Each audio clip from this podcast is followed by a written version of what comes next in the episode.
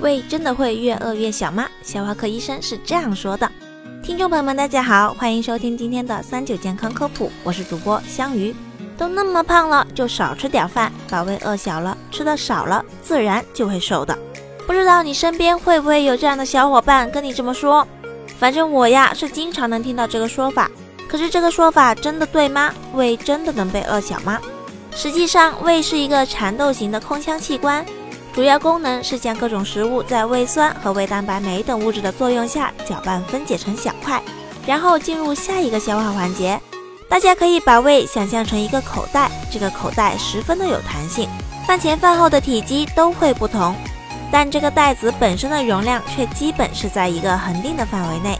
一般来说，人在空腹的时候胃容量有一百毫升，吃饱之后可以达到一千两百到一千六百毫升。可经过一系列的消化处理，胃容量又会恢复到空腹的状态。所以，即便你吃的很少很少，胃也不会变得更小。可如果是这样，那为什么有些人就会觉得胃变小了，吃一点点就饱了呢？对于这个疑问，消化内科的医生明确表示，食物摄入量的变化并不是因为胃容量的变化，而是因为一个人饱腹阈值的变化。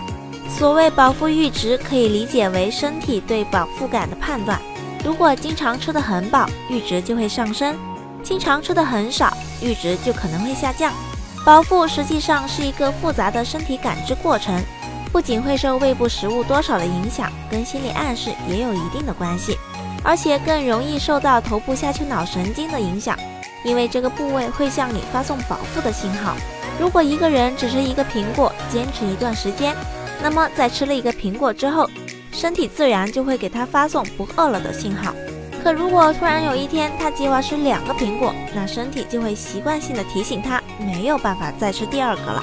这个时候他就会觉得自己的食量变小了。但这个变小的感受跟胃容量的大小没什么直接的关系，只是饱腹的阈值下降了，吃少一点也能感觉到饱。除了减少食量，还有些人想通过缩小胃来达到减肥的效果。那就是花几万块去做个减重代谢手术，把胃切掉一块。虽然减重效果是相当的明显，但是我也得提醒大家，减重代谢手术有非常严格的适应症，有一定的风险，并不是每个人都能做的。如果真的想要做，做之前一定要到正规的医院咨询专业的医生。所以，想要减肥、需要减肥的听众朋友们，最好的方法还是跟我一起管住嘴、迈开腿，从改善生活方式开始做起吧。好了，今天的节目也差不多了，我们明天再见吧。